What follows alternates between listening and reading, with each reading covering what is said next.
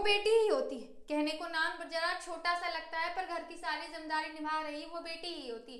है कंधों पर होती है, घर की ज़िम्मेदारी जरा सा अपने लिए समय निकाल ले तो वो मतलब ही सी होती है। वो बेटी ही होती है, जहाँ घर की सारी ज़िम्मेदारी केवल उसके ही सिर होती है, वो बेटी ही होती है। कभी लक्ष्मी कहकर बड़ा ही उपहार दे दिया जाता है, वरदान समझकर कह दिया जाता है, लक्ष्मी आइए घर में मिठाई खिलाइए। लेकिन मन में कहीं खटास सी होती है हाँ हाँ घर में लक्ष्मी आइए कहने वालों, के मन में भी वो पराया धन सी होती है, जो घर में भी पराई और वहाँ जाके भी पराई होती है। घर में कहते हैं, पराई है, और ससुराल में कहते हैं, पराए घर से आए। जो सबका होकर भी कहीं की नहीं होती है। हाँ हाँ वो बेटी ही होती है। जो कभी दहेज के चलते, कभी दहेज के चलते, कभी तानों के चलते, कभी भेदभाव के चलते, कभी रंग के चलते जला दी जाती है। वो बेटी ही होती है, जो किसकी की जाती है शादी दहेज से, जिसकी की जाती है शादी घर से, जिसकी की जाती है शादी समाज के उन पहियों से जिसको धोती वो बेटी होती है, पर नहीं की जाती ब्याही, नहीं ब्याही जाती अपने सपनों से। हाँ हाँ वो बेटी ही होती है।